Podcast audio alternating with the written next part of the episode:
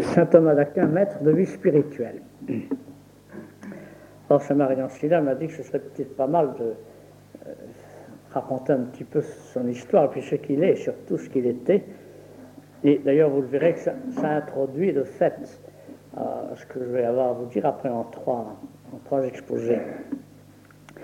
Euh, donc d'abord, je vais vous dire quelle a été la mission, quelle est la mission de saint Thomas dans l'Église.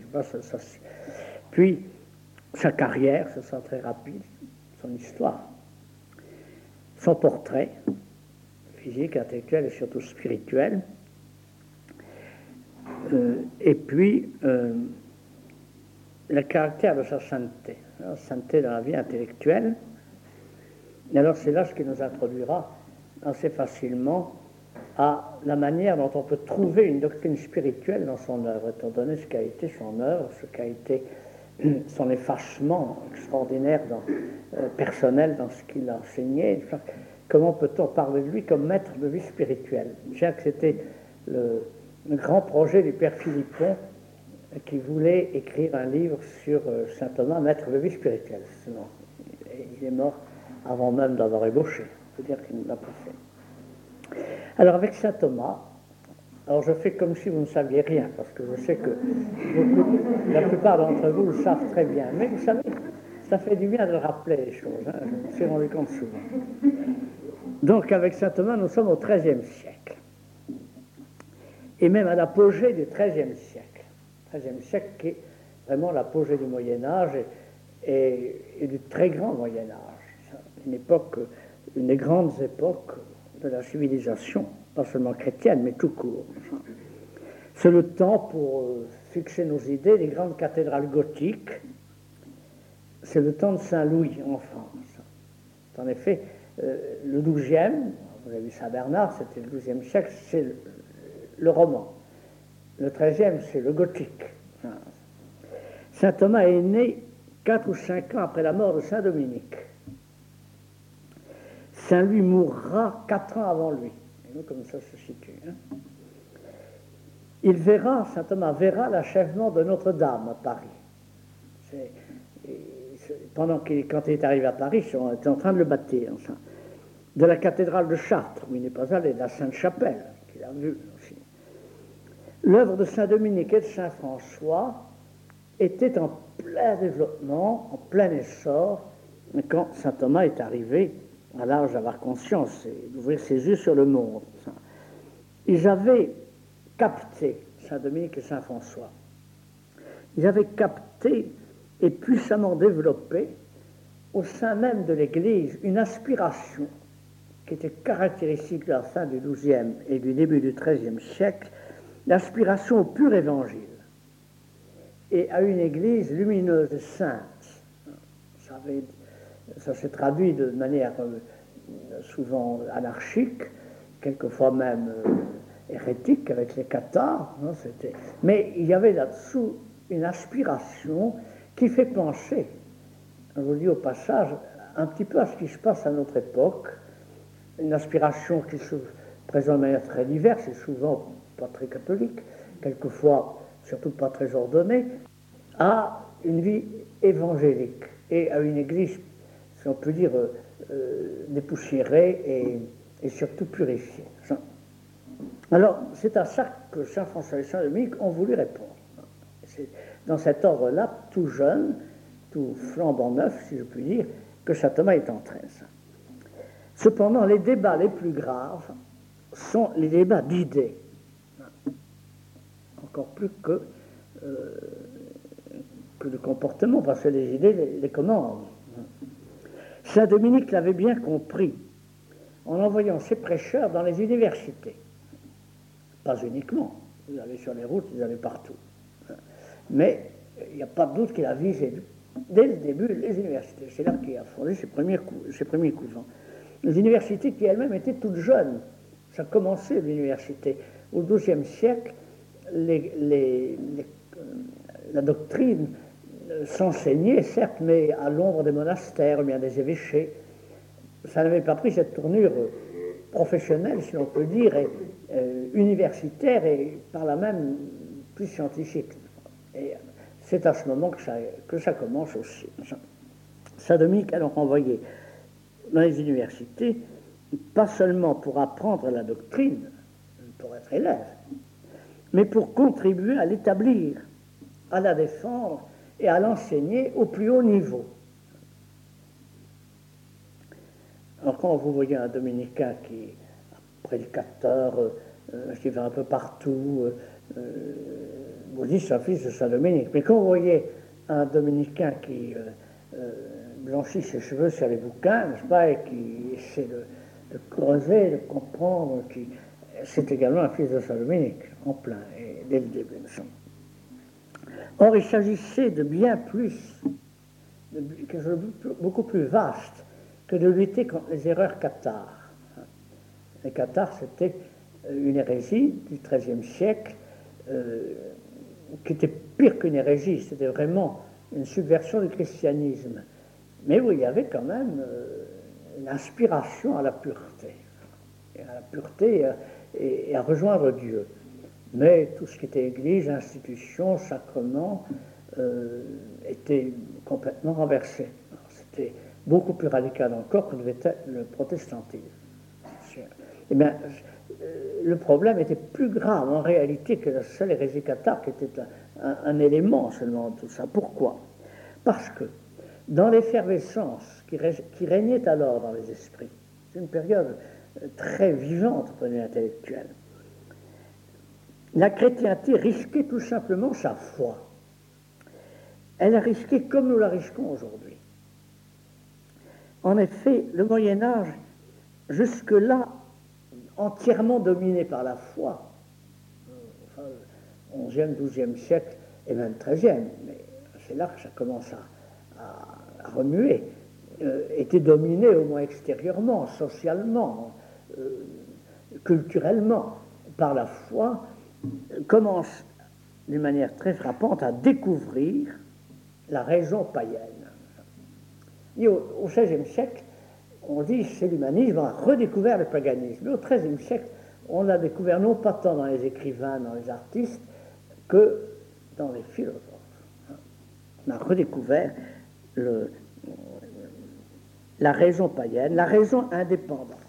Et alors avec une passion, un enthousiasme, une audace, peut-être une naïveté, hein, qui est très caractéristique d'ailleurs des époques jeunes, non vivants. Au siècle précédent, d'ailleurs, déjà, ça avait commencé. Euh, je ne sais pas si à l'occasion de Saint-Bernard, on ne pouvait pas tout dire.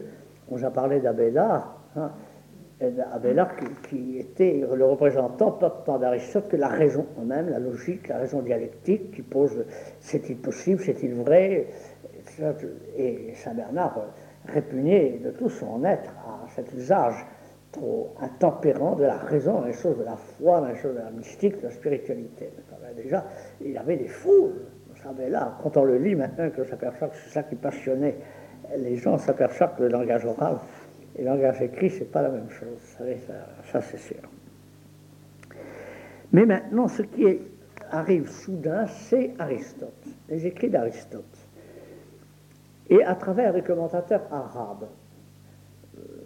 Aristote, donc c'est un très grand philosophe grec, euh, qui évidemment été déjà célèbre, dont on lisait quelques livres, mais pas tous. En particulier, on ne connaissait pas ses livres sur la philosophie de la nature, hein, où il, euh, donnait sur la nature des choses, la réalité. Euh, il n'était pas savant au sens moderne du mot, mais au point de vue passion pour connaître les choses de la nature, il était au montant. Donc la nature, la métaphysique, la morale, le moral est quand même euh, assez noble, mais naturel, naturaliste, hein, ça c'est sûr. Voilà tous ces livres qui, qui, arrivent. Ça. Et jusque-là, les pères et les théologiens se méfiaient un peu de lui. Ils le trouvaient trop rationaliste. Ils aimaient mieux Platon, qui, quand on creuse, est plus dangereux par certains côtés, mais qui au moins euh, avait le sens d'une vie d'au-delà, une vie transcendante. Dès qu'Aristote se passionnait pour la vérité intelligible, certes c'était très spirituel, rationnel plutôt, mais celle de la terre. Alors, face à cette invasion, deux attitudes étaient possibles. Et vous allez reconnaître euh, deux attitudes que l'Église aura toujours, on peut dire, dans les circonstances analogues qui risquent de se reproduire. L'une, le conservatisme, euh, plutôt même réactionnaire que, que, que, que cherchant le progrès, et le conservatisme se caractérisait par le culte de Saint Augustin, qui était jusque-là, c'est par lui que l'Occident a été instruit en théologie et même euh, pour cette part de la philosophie qui sert de base à la théologie. Alors c'était les augustiniens qui, qui n'auraient pas voulu qu'Aristote euh, soit lu et soit surtout enseigné. Et une autre attitude, c'était de s'emballer hein, complètement, non seulement l'accepter, mais euh, se faire disciple d'Aristote. Il y avait une attitude moyenne, et c'est celle-là que saint Thomas a été, on peut dire, l'ouvrier le plus magistral. C'était de l'intégrer dans la synthèse chrétienne, et pour cela, comprendre le christianisme encore plus profondément qu'on ne le comprenait jusqu'à présent, pour, mieux pouvoir intégrer ce qu'il y avait de, profitable et de, puissant dans Aristote, c'était donner à la raison, à la philosophie, aux sciences leur place et leur développement, mais les mettre au service de la foi. Et pour cela, les rectifier sur les points où justement c'était incompatible et les ouvrir sur les points où c'était pratiquement fermé dans la sphère simplement terrestre. Et ce qui fait la place unique de saint Thomas, c'est là que vous euh, définit comme étant sa mission, sa place caractéristique, disons, saint Thomas, dans l'histoire de la pensée chrétienne, c'est d'avoir fait ça. Parce qu'en faisant ça, il a d'abord, euh, incontestablement, été amené à donner à la foi elle-même une, présentation plus complète, plus satisfaisante, plus ordonnée, enfin une synthèse. Il y a eu les, moyens de faire une, synthèse puissante de la foi elle-même en se servant cette philosophie qui, elle, ne pensait pas du tout à la foi en elle-même, naturellement. Et d'autre part, il a été un exemple, on peut dire l'exemple de ce qu'il y a à faire, de ce que l'esprit humain a à faire, qui est de s'approprier tout ce qu'il y a de vérité et, euh, de s'approprier, mais de le purifier et de le situer dans une foi absolument pure et, complètement euh, en continuité avec la tradition. Voilà pourquoi saint Thomas est arrivé comme un véritable novateur. Ça nous étonne. Pourtant, il ne voulait pas le paraître. Hein.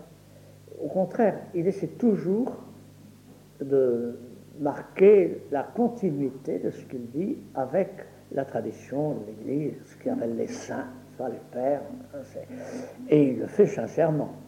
Quelquefois, il donne un petit coup de pouce pour euh, euh, que telle opinion des pères qui euh, ne lui paraît pas suffisamment raisonnable puisse être saluée sans être quand même mais généralement, c'est très profond. Cette continuité qu'il met est très profonde.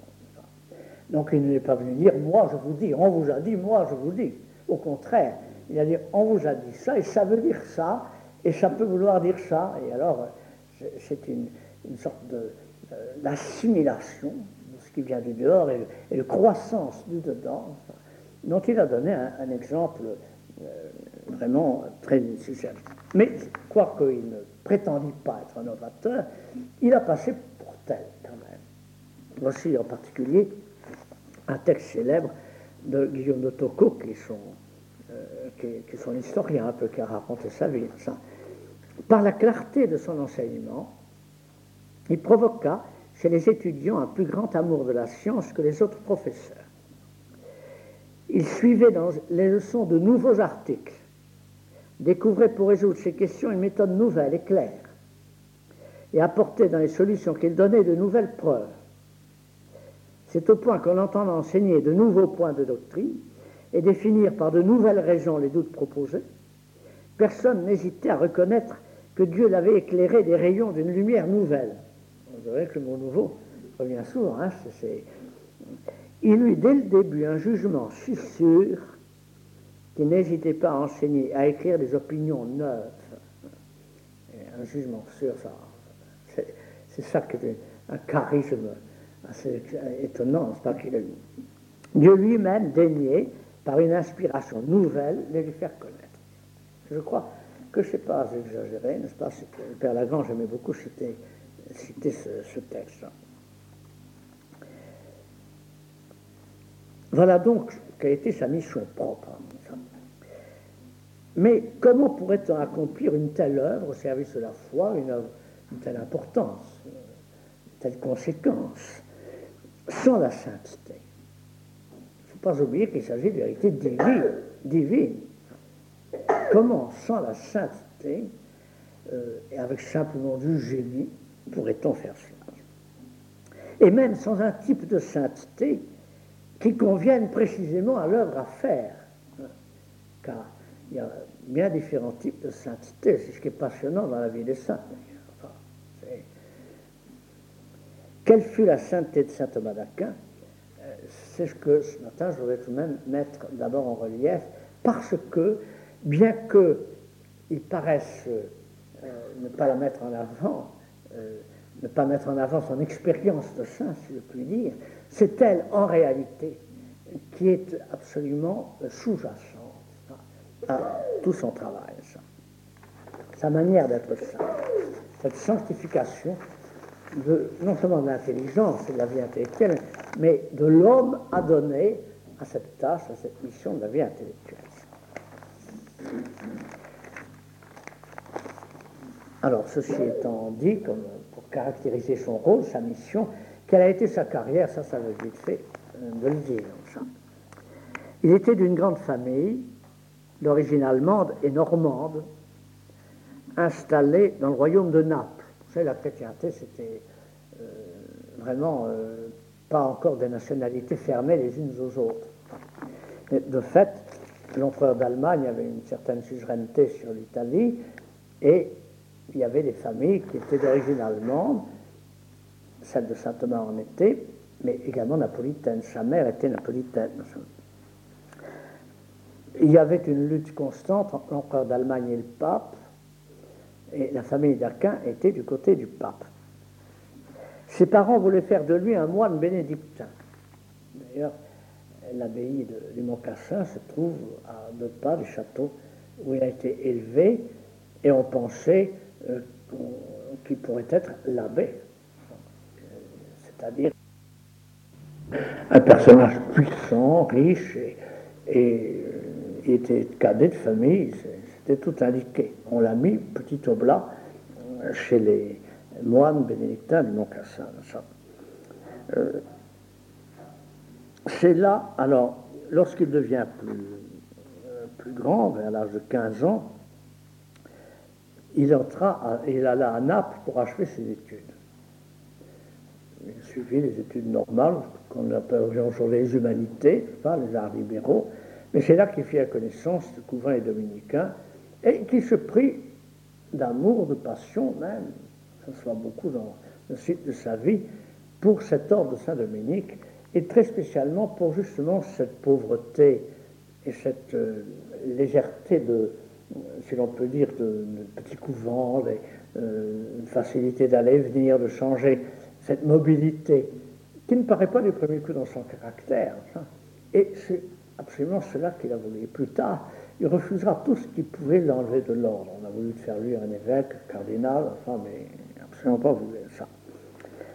Alors, quand il a voulu être dominicain, ses, parents l'ont pas voulu, euh, ses frères l'ont enlevé, on l'a enfermé dans une tour familiale et il en a profité pour apprendre la Bible par cœur. D'ailleurs, il avait une mémoire euh, fort précieuse.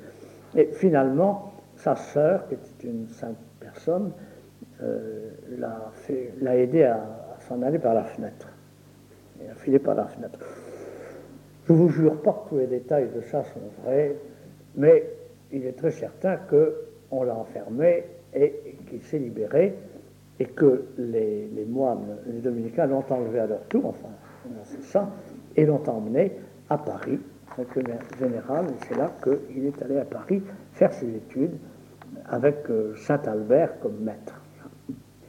Trois ans de Paris, puis il suit Saint Albert à Cologne. Alors là, c'est très frappant, c'est filiation spirituelle qu'il peut y avoir. Là, euh, Saint Albert est là. Euh, c'est le premier qui a découvert la manière d'utiliser Aristote. Il l'a fait de moins rigoureuse, moins, complète, moins achevée que saint Thomas, mais c'est vraiment lui qui, a, avait ouvert la voie. Et alors, on a quelques petites notions sur sa manière de travailler. Il se taisait beaucoup. On sait, Saint Albert disait Vous vous moquez de lui parce qu'il se tait, mais euh, on l'appelait le bœuf muet de Sicile. C'était assez gros, assez fort. Et alors, euh, ce bœuf muet de Sicile, euh, Saint Albert disait Verrez ces rugissements, ces mugissements rempliront le monde. Bien, il fait ses études et on l'envoie tout de suite à Paris pour être bachelier. Euh, ça veut dire tout simplement assistant, assistant d'un maître. Il a commencé à enseigner la théologie et tout de suite, avec un remarquable succès. Je vous passe naturellement une quantité de détails. Il a enseigné à Paris quelques années, il a commencé déjà à écrire.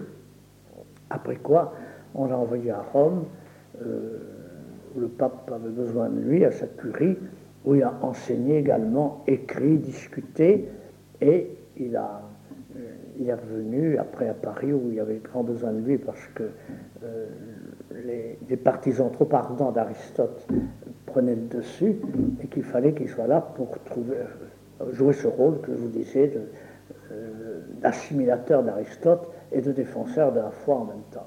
Ce qu'il a joué, pas sans difficulté car il a été attaqué par les franciscains très fortement, et euh, il s'est fort bien défendu, naturellement, mais après sa mort, on a condamné deux ou trois de ses propositions, qui sont parmi les, les plus précieuses de sa philosophie. Sont des propositions concernant l'anthropologie, la, nature humaine. Il a tellement insisté sur l'unité de l'âme et du corps qu'on trouvait qu'il exagérait.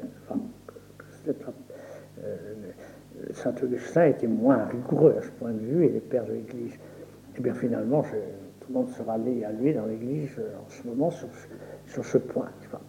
Mais d'ailleurs, cette condamnation n'était pas du pape, c'était de l'évêque de Paris, et ça n'a pas duré. C'est vrai. Enfin, je peux vous dire que quand même, euh, il y avait des problèmes brûlants, difficiles, et on pouvait très bien être étonné de certaines euh, affirmations. on se demandait. Donc, après cela, il est allé, oui, vous voyez, je peux y changer, hein, au bout de 4-5 ans, euh, il part à Naples pour fonder l'université dominicaine. Il est mort deux ans après. C'est une, euh, vie d'enseignement. Il a écrit, vous voyez, tout ce qu'il y a comme, comme livre de saint Thomas, il est mort à 49 ans. Et il écrivait au milieu de, débats, de luttes, il enseignait énormément. Ça, il écrivait ce qu'il enseignait, hein, quand même. Ça, ça se tenait. Mais il écrivait aussi à côté la somme théologique qu'il n'a pas enseignée. Il écrivait pendant qu'il enseignait Aristote à côté. Et, quand je vois toute cette œuvre, et surtout, il n'y a pas du tout de bavardage, vous comprenez Tout ce qu'il écrit, on a l'impression que c'est pesé et que c'est. Il fallait le lire, enfin, que c'était. Il n'y a pas un mot de trop. Et vous en avez 15-20 volumes sans un mot de trop, c'est pas mal, comme ça. Hein, c'est ça. Évidemment, c'est un donc un travailleur intellectuel, mais qui a toujours, ça je vous le dirai, un mot, il a toujours travaillé pour les autres. C'est le professeur né, mais pas seulement professeur d'élèves qu'il a sous les yeux, mais de l'Église, des hommes, l'humanité en général. Il veut transmettre ce qu'il a. Voilà l'homme, plutôt sa vie, carrière, comme je vous disais, c'est une carrière simple. Il est probable qu'il qui s'est épuisé au travail Pour être mort à 49 ans, on ne sait pas de quoi il est mort, naturellement. Mais il semble que dans les derniers temps de sa vie, il s'est un peu arrêté de travailler. Il n'a pas pu. Alors on a euh, attribué cela à quelque chose de mystique. Il aurait eu une vision euh, merveilleuse du Christ, de Dieu dans le Christ. Et alors, depuis, il ne pouvait plus écrire.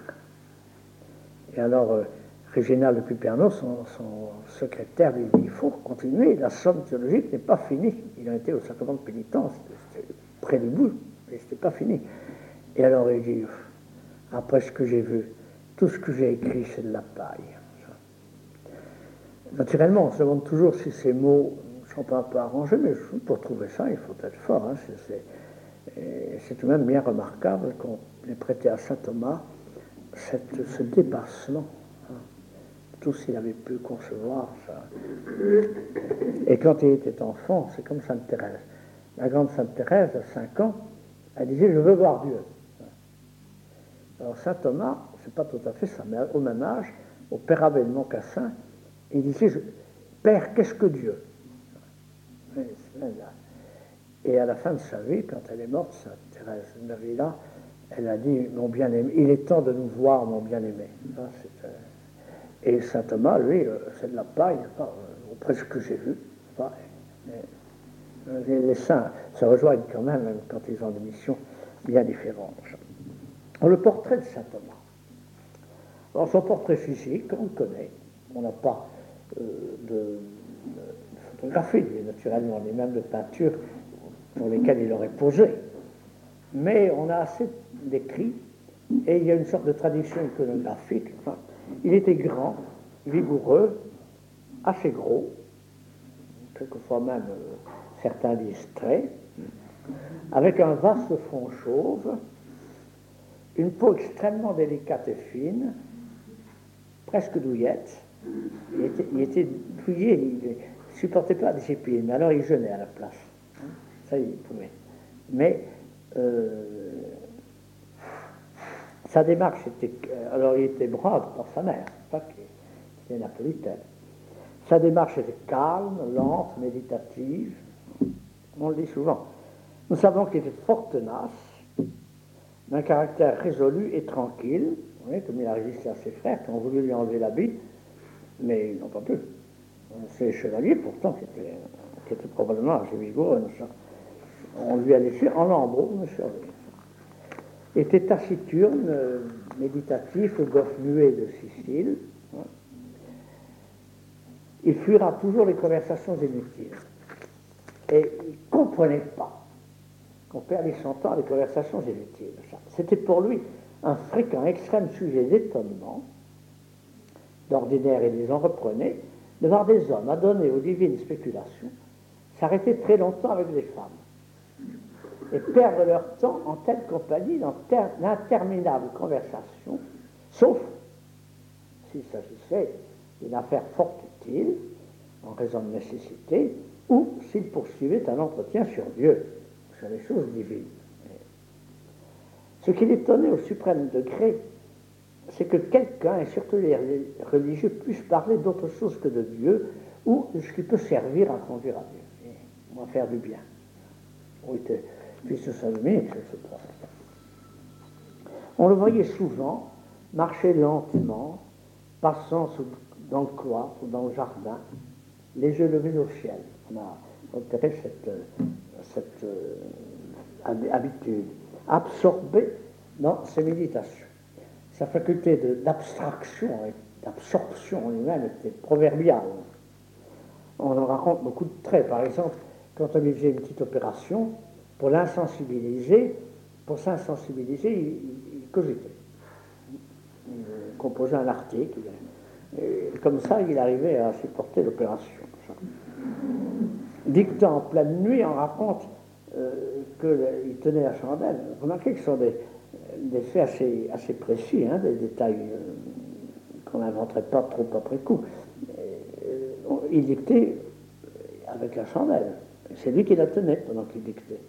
Alors il arrivait que la chandelle, la flamme descendait et le brûlait, il s'en apercevait après. pas sur le moment, dit-on. Dit-on, celui qui arrivé une fois ou deux. Non, mais c'est comme ça qu'on raconte les histoires. Euh, si, on peut comparer les petites choses au grand, on pourra raconter de moi des histoires. Des histoires qui sont arrivées une fois ou deux, mais comme ça, sera caractéristique, fois on dira que ça, arrive tout le temps. C'est vrai. On raconte la fameuse histoire à la table de Saint-Louis. Il était à la table de Saint-Louis, et tout d'un coup, un coup de poing formidable sur la table. Là, le coup de poing aussi, on voit plusieurs fois les coups de poing, comme ça, sur la table. Un coup de poing formidable, et ça, qu'est-ce qui se passe? J'ai trouvé l'argument décisif pour Emmanuel Alors Saint-Louis, qui était euh, plein d'humour, toujours fait venir un secrétaire copier l'argument. Enfin, vous représentez l'homme, pas? Ça, ce sont des des choses de psychologie plutôt que de spiritualité. Mais enfin, on voit bien comment ça peut s'allier, ça. En réalité, il avait une immense maîtrise de lui-même, et c'est bien rarement euh, qu'il se laissait aller à ces manifestations comme ce fameux coup de poing et quelquefois d'autres. C'est que le calme de saint Thomas, nous dit les caractérologues, comme par exemple Le Seine dans son livre Caractérologie, était un passionné. Passionnés ne sont pas toujours des gens en, ébullition visible. Il y a plusieurs sortes de passionnés. Les passionnés sont de grands émotifs, mais qui concentrent leur sensibilité sur un objet unique. La passion, c'est une émotion qui n'est pas variable, mais c'est un objet unique.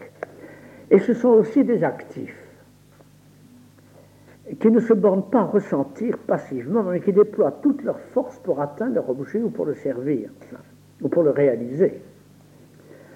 Ne pas se contenter de penser quand on est un intellectuel, mais exprimer sa pensée par la parole, par l'écrit, de toutes les manières, et avec une si débordante activité, construire de véritables édifices intellectuels, enfin bâtir, construire, c'est une forme de passion intellectuelle bien sûr, mais qui n'est pas moins euh, la mise en œuvre d'une affectivité absolument puissante et concentrée sur un objet et active, comme l'était une Sainte Thérèse, pas qui vous dira toujours, citant d'ailleurs Saint Augustin, l'amour n'est pas joasif, il essaie toujours de, de réaliser, de faire, n'est-ce pas?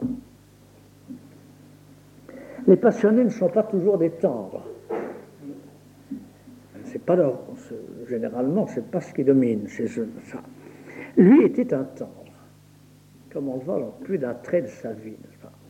Il pleurait très facilement. Il pleurait en disant la messe très souvent. Et chacun se souvient, je pense, enfin de ceux qui ont, euh, tout de même entendu plus une fois parler de saint Thomas, que pendant le carême, pendant le chant de Mediavita, que l'on chantait comme toujours, tour à tour, commençant par les plus anciens, euh, il, pleurait toujours. Au milieu de la vie, nous sommes dans la mort.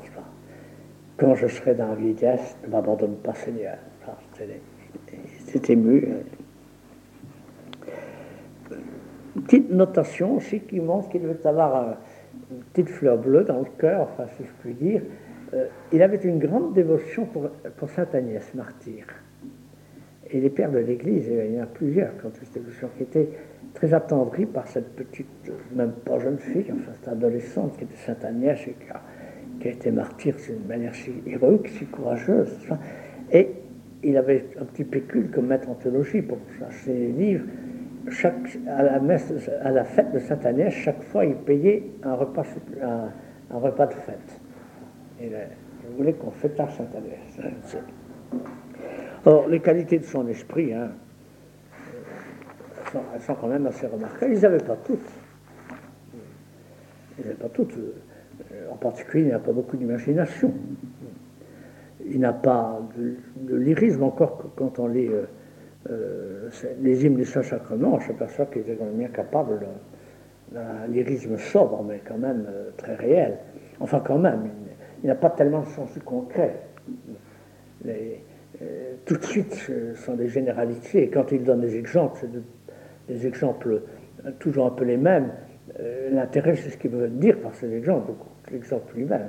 Quand on compare avec Saint Bonaventure, on, on voit la différence d'imagination. De, et, il est tellement sobre aussi, il concentre tellement qu'il ne, il ne laisse rien à l'art littéraire, proprement dit. il n'est pas orateur, etc. c'est entendu. Mais alors, ce qui est formidable chez lui, c'est la clarté, l'ordre, la clarté, oui. L'ordre, la précision, et une alliance très rare entre l'esprit d'analyse et l'esprit de synthèse. L'esprit d'analyse, ça consiste à, comme dit Descartes, à partager une difficulté en autant de points qu'on peut. Hein.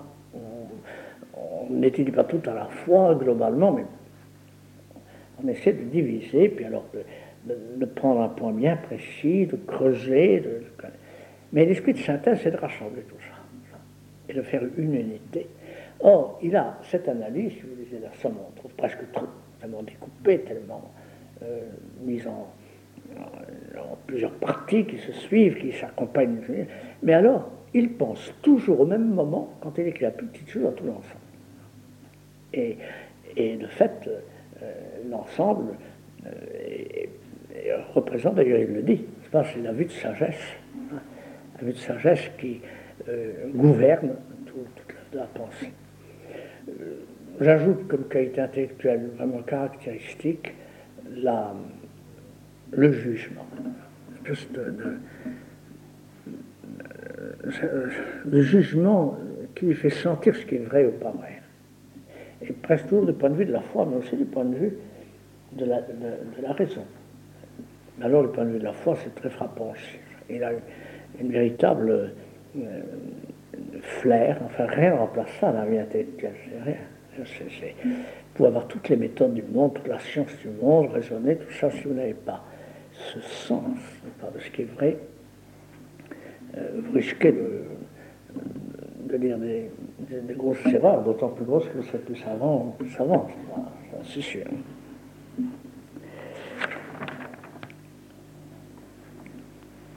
C'est son portrait moral et spirituel, évidemment, qui est le plus intéressant. Parce que, à vrai dire, où y a-t-il de la sainteté dans tous ces dons Des savants perdus dans leurs pensées, qui ne vivent que par l'intelligence, il y en a dans l'ordre des vérités profanes. On n'ose pas dire qu'ils sont des saints, bien que bien souvent, ils ont une certaine candeur, ils ont certaines.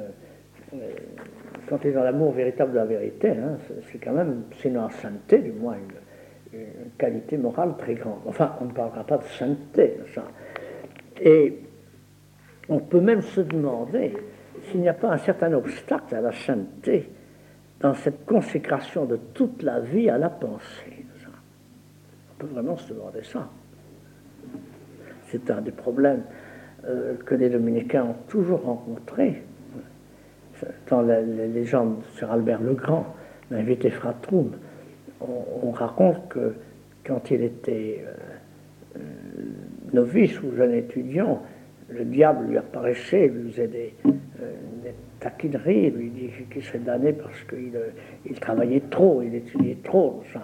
alors il était troublé, ça le passionnait d'étudier, ça le passionnait, il voulait tout savoir. Il voulait absolument tout savoir. Mais il voulait aussi être saint et vivre que pour Dieu. Alors la Sainte Vierge lui serait apparue en lui disant que euh, qu'il travaille de tout son cœur, sans scrupule, mais qu'à la fin de sa vie, ça lui serait enlevé. Et le fait, Saint Albert, à la fin de sa vie, a certainement perdu ses moyens intellectuels tout à fait à la fin.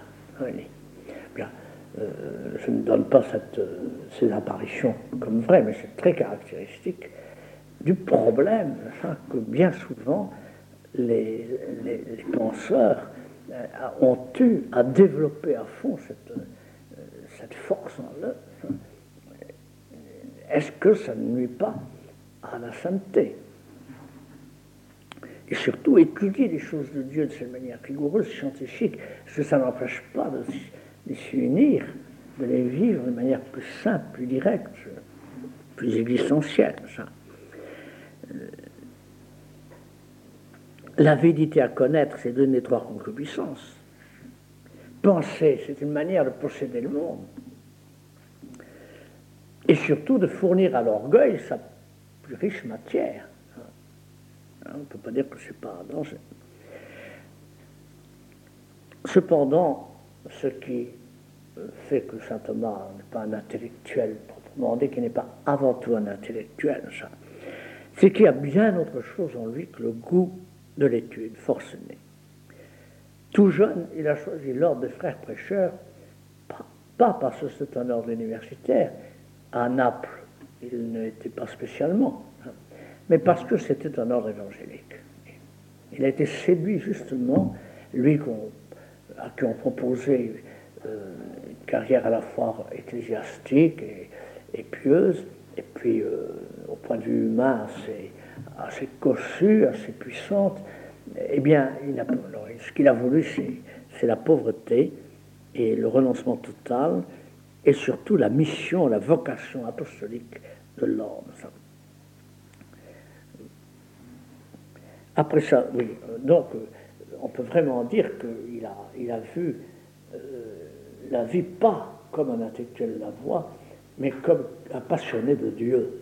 Seulement, il a senti qu'il fallait la vérité et qu'il fallait sauver la foi des dangers qui la menaçaient et qu'il fallait l'enseigner et en persuader les gens.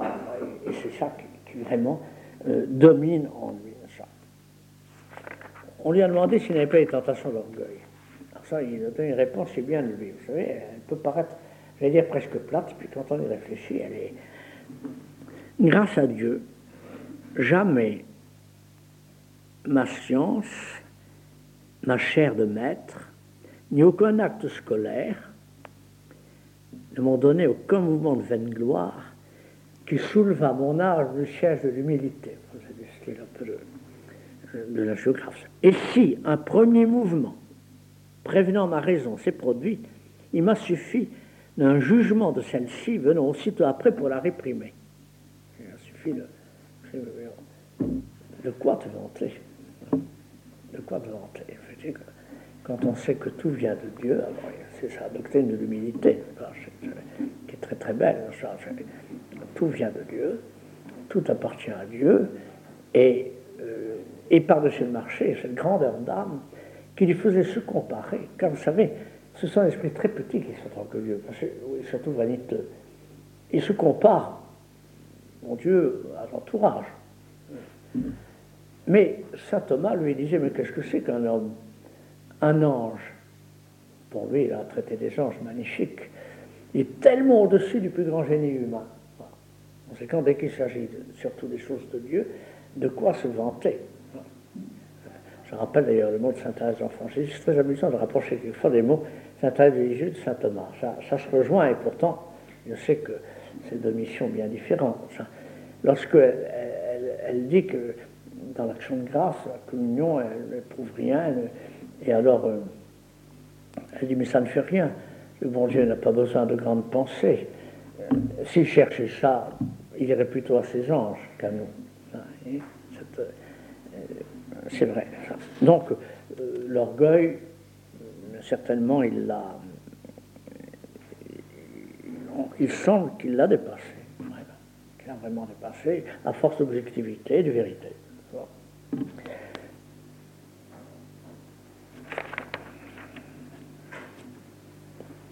On pourrait raconter beaucoup de petits détails, mais euh, il était très. Euh, il y avait une certaine candeur.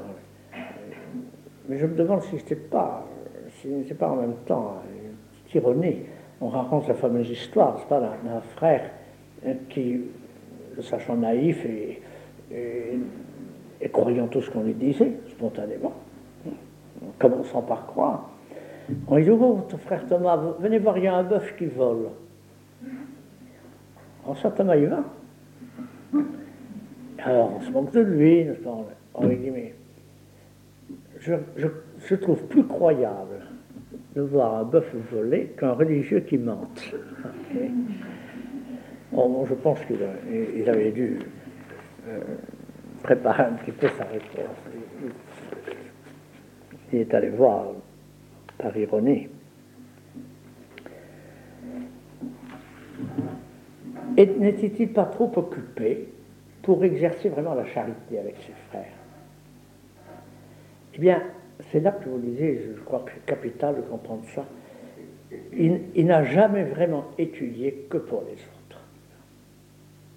Et la fameuse formule contemplare et contemplataris tradere, contempler, donner aux autres ce qu'on a contemplé, c'est vraiment sa vie, c'est son idéal. il a toujours vraiment cherché à enseigner, à convaincre. Et la somme théologique, cet ouvrage si admirable synthèse de toute la foi, il a écrit pour initier les jeunes. Pour initier les jeunes. Il voyait que vous étiez euh, dans un océan de livres, de disputes, de, euh, de problèmes, de questions, qui s'y perdaient. Et alors il a voulu mettre en ordre tout et simplifier, ça nous paraît très complexe, la somme, c'est très vaste. Mais quand on compare la même question étudiée dans la Somme et étudiée dans les grandes œuvres de questions disputées, alors on voit que la Somme, il a été au plus simple, au plus condensé. Et ça, pour les jeunes. Il est allé jusqu'au bout de son travail. Pour, pour tous, c'était pareil. Il répondait à tout ce qu'on lui demandait, comme consultation, comme... Euh, non, c'est pas du tout le, savant, préoccupé avant tout de son travail. C'est ce qui est très frappant aussi euh, chez lui, c'est la part qu'il donnait à la vie spirituelle, à la prière. Et ça, a beaucoup frappé ses contemporains.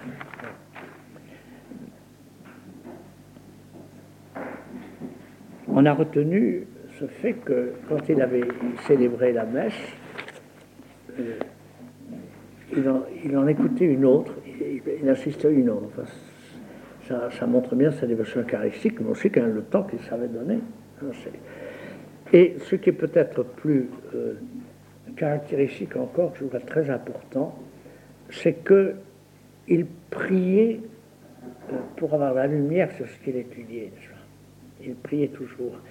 Et quand il l'a dit, ce que j'ai écrit, je l'ai appris davantage à la prière que de la science, ça ne voulait pas dire qu'il n'avait pas travaillé pour tout écrire, mais qu'il il suppliait tout un son Seigneur de l'éclairer. Et alors, il, donnait toutes ses forces et toute son application. Et je crois que cette prière euh, instante, euh, cette prière de l'homme qui, euh, qui parle de Dieu, qui a parlé de Dieu, qui se sent incapable de trouver à lui seul la vérité, qui sent la responsabilité de ce qu'il a à dire, est, très importante comme attitude. Je vous assure que si les théologiens euh, prier davantage, il y a des choses qu'ils n'oseraient pas dire. Hein. Ça, c'est le moins. Ils diraient d'une autre manière, avec je ne sais quelle humilité, quelle prudence, quelle, euh, c'est vraiment euh, très caractéristique chez lui, ça. C'est pour ça qu'il a exercé davantage par la prière que par le, et nous touchons par là ce que je, ce qui me paraît très important, ça, euh, la sainteté chez lui s'est exercée dans sa vie intellectuelle elle-même. La sainteté, il faut être très réaliste pour la sainteté, euh, elle s'exerce à l'intérieur même de la vie euh, qu'on a amenée, soit parce que les circonstances l'ont faite, soit parce qu'on l'a choisi, choisi par la volonté de Dieu. il y a un type de sainteté quand même qui forcément convient, euh, accompagne, enfin est propre à tel, tel genre de vie. Sa mission intellectuelle impliquait une sainteté qui était celle de la vie intellectuelle.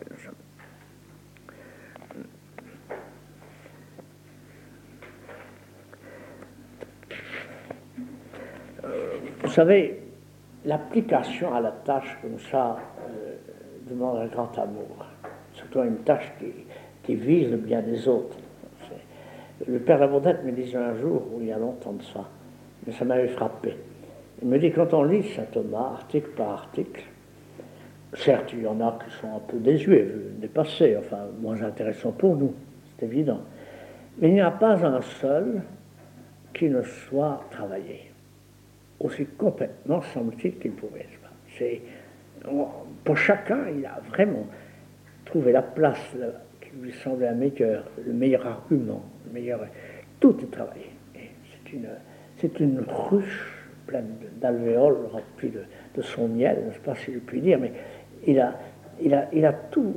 Euh, ça ne se fait pas sans un grand amour. Euh, d'autant que c'est comme le travail des ouvriers des cathédrales, où, ils qu'on fait des choses qui à la photographie nous apparaissent merveilleuses et qui n'ont jamais été vues par personne jusqu'à la photographie. Pas tellement c'est situé dans les coins, je pas, mais des, tas de choses comme ça. C'est ça. Vous avez aussi comme vertu euh, caractéristique de, cette, de sa mission la, ce que j'appellerais l'audace et la grandeur d'âme pour avoir affronté le problème d'Aristote tel que je vous l'ai défini, cette, euh, la foi devant la raison, la foi devant la, euh, nature des choses, ce qui aujourd'hui demeure le grand problème, pour affronter comme il a fait avec l'ambition d'intégrer tout cela euh, sans, sans, vouloir euh, rejeter purement simplement, et, mais voyons le reflet de Dieu partout où il est, avoir essayé, voulu et réussi pour une grande part cette œuvre d'assimilation, il faut beaucoup de grandeur et du courage. il fallait euh, le faire contre Jean Marie, peut-être un peu. ça aussi, c'est la synthèse. La contemplation, la prière, il la faisait sans aucun doute dans. Comme, comme, nous essayons de faire, pas, dans l'oraison, la contemplation pure. Il a donné une, une doctrine qui indique bien à quel point il la connaissait. Cependant, moi je crois qu'elle était euh, mêlée vraiment à toute son œuvre, à tout son travail. Et vraiment, euh, la, recherche de Dieu, le, sens de Dieu, la présence de Dieu en lui, euh, gouvernait toute cette mécanique intellectuelle qu'il mettait en jeu pour, pour écrire pour parler, pour enseigner. C'est visible. Et c'est visible quand on a l'expérience de saint Thomas. Il n'est pas comme ceux qui euh, traduisent leur expérience spirituelle, qui l'expriment, qui disent ce qu'ils ont éprouvé, ce qu'ils ont senti, comme Saint Thérèse par exemple, ou qui donnent des consignes euh, bien précises, faites ceci, faites cela, pour arriver à l'union à Dieu. Il n'a pas euh, été jusque-là, c'était pas son but, c'était pas son rôle la doctrine qu'il donnait, je vous expliquer tout à l'heure comment on peut en tirer une doctrine spirituelle. Mais euh, malgré donc qu'il ne parle pas de ça, on a l'impression que c'est du vécu.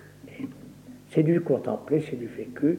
Et c'est cela qui lui donne cette, je vous parlais cette puissance de synthèse qui lui fait réunir tout en un. C'est parce que il était unifié lui-même en Dieu et unifié en Dieu, pas seulement par, euh, euh, par la raison, par la pensée, unifié en Dieu par le cœur, par l'amour.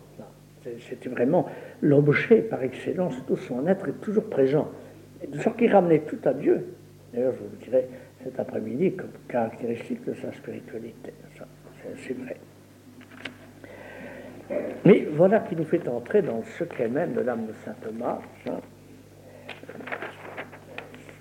Parce que quand je vous dis qu'il ne nous a pas fait de confidence sur sa vie,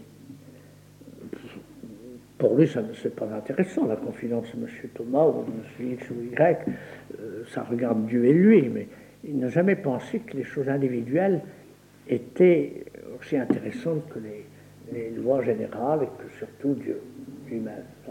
Ça, c'est vrai.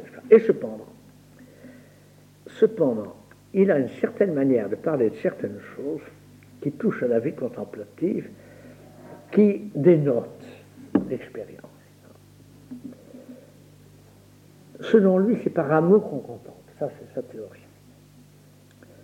Non pas certes par amour de la contemplation elle-même, mais par amour de la personne qu'on contemple.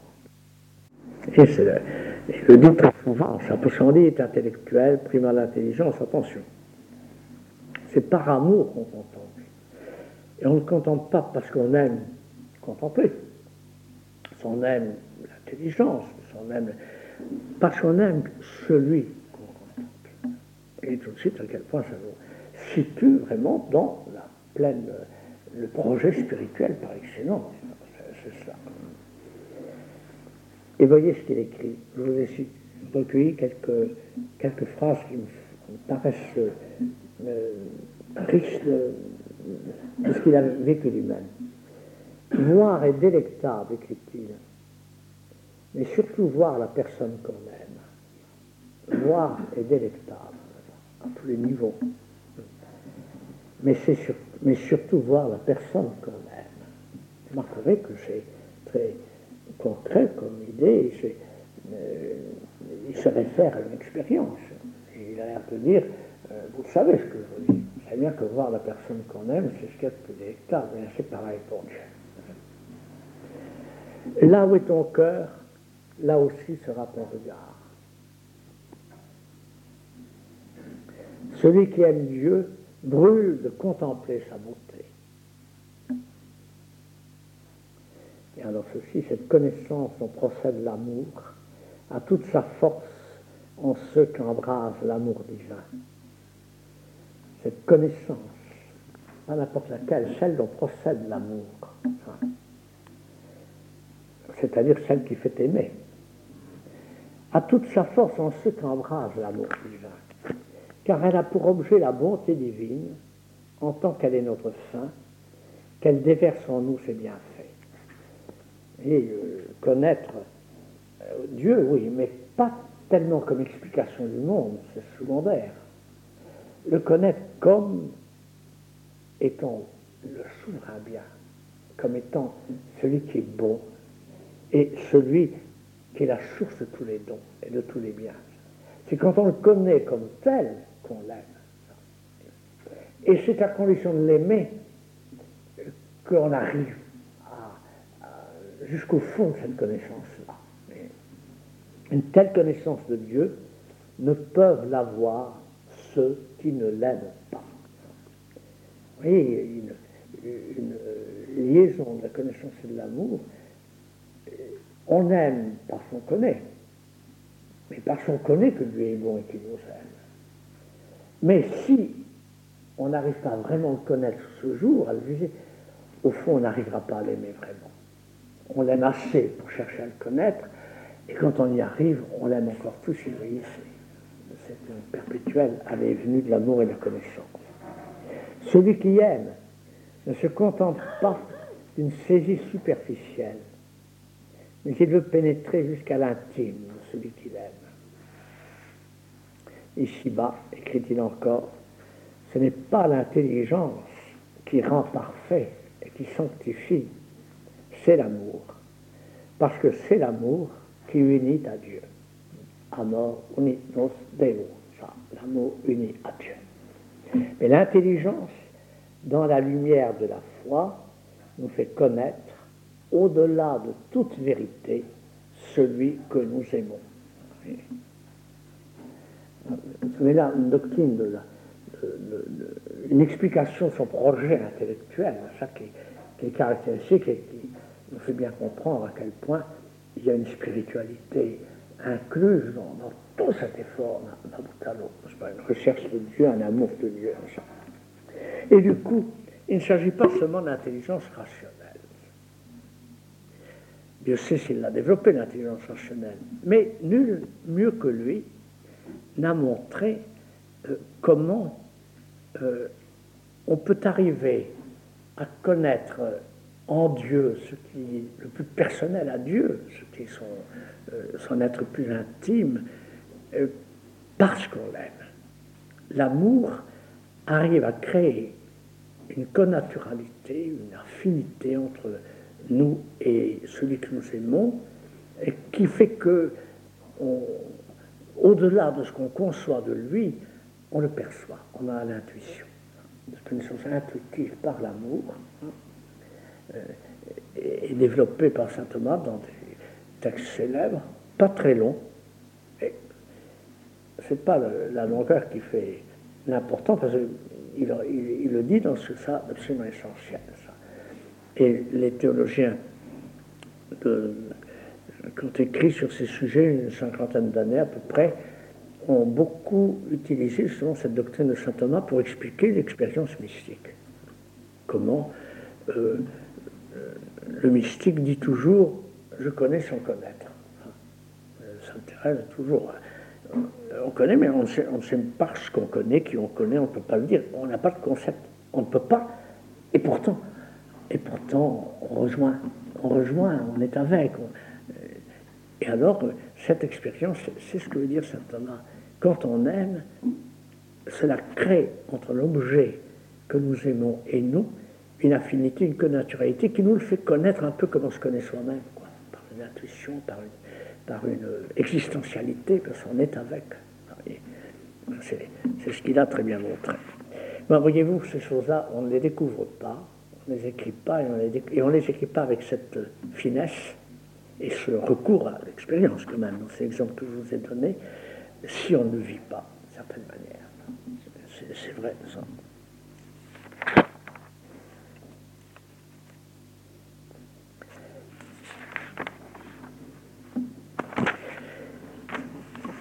Alors, la vie intellectuelle de saint Thomas, donc, euh, c'est l'amour qui, qui, la préside, mais c'est aussi la foi, d'un bout à l'autre.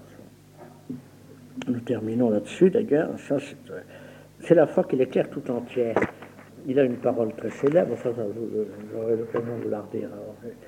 Euh, mais je vous citerai tout de même celle-là qui me touche toujours beaucoup, qui est tout à fait connue. Je crois qu'il l'a dit deux ou trois fois. Mais c'est écrit dans le symbole des apôtres sur commentaire du symbole des apôtres, et je crois bien qu'il l'a prononcé aussi dans un sermon à Naples, pour faire la fin de sa vie. Probablement en napolitain, car il savait le napolitain, c'est que à Paris, quand il prêchait, c'était toujours en latin. C'était toujours la langue universitaire.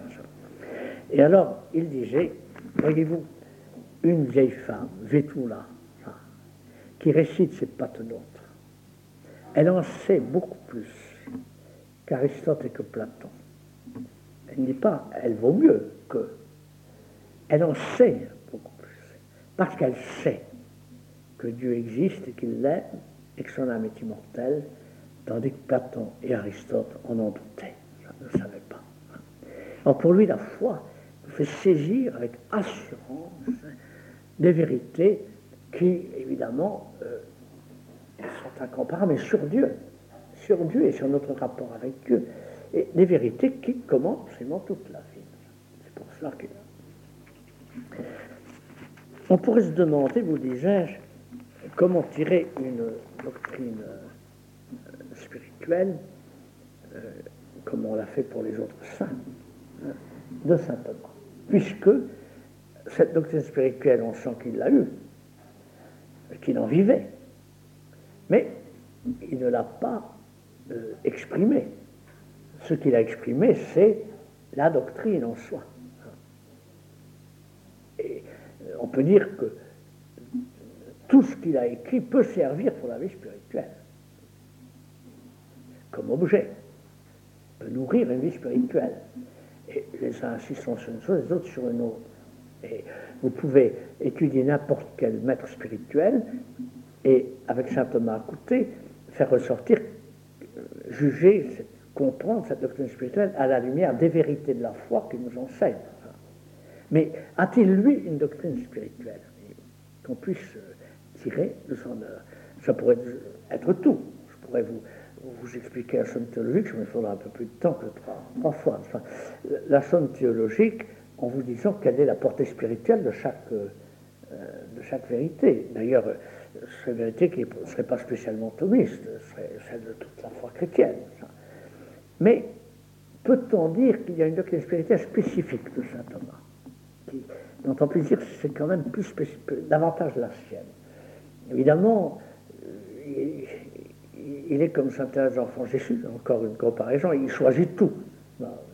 Tout l'intéresse dans la foi et tout lui paraît avoir une répercussion dans notre vie.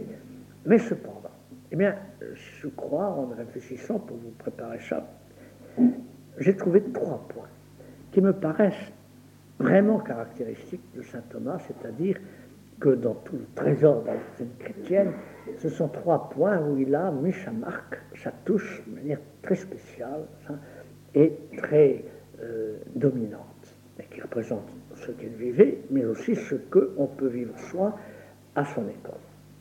Le premier, c'est dont je vous parlerai cet après-midi, c'est le théocentrisme. Doctrine spirituelle, Dieu, Dieu est vraiment au centre, tout, se ramène à Dieu directement. C'est théologal, je vous théocentrisme ou théologalisme, si vous voulez. Le deuxième point, c'est nature et grâce. Le rapport de la nature et de la grâce. Euh, caractéristique chez saint Thomas, c'est à la fois ce respect de la nature et ce sens de la grâce. Ça, les réunir, c'est pas fréquent, hein, je sais. Et le troisième, je le dis d'un mot, par le Christ. Tout par le Christ. Dieu fait tout. Vous remarquerez que, euh, sans, sans chercher à l'avance, je retrouve là les trois parties de la somme un peu. Le théocentrisme apparaît spécialement dans la première partie de la somme, mais ça apparaît dans tout le reste aussi. De même, la nature et la grâce, le rapport apparaît très spécialement dans le côté de la vie morale, spirituelle, c'est la seconde part, la seconde partie. Et puis, naturellement, par le Christ, ça apparaît surtout dans la troisième partie, qui est consacrée au Christ. Ceci dit, euh, je ne vais pas parler d'abord de la partie, puis de la seconde, puis de la troisième, mais de ces trois thèmes et de leur euh, importance. Je crois que ça. Euh, on peut donner ça comme une manière d'exprimer vraiment ce qu'était la doctrine spirituelle de saint Thomas. On pourrait dire aussi, au savez, la doctrine spirituelle de saint Thomas, ça se reconnaît chez ses disciples quand ils sont des spirituels. Or, ces trois choses se reconnaissent, mais évidemment, ce que vous reconnaîtrez presque toujours, c'est euh, le besoin d'une vérité et d'une doctrine pour euh, vivre spirituellement. C'est vrai. Enfin, ça, c'est un peu global, un peu général. Je veux insister sur ces trois thèmes et nous verrons ce que nous en dirons. Voilà pour ce matin.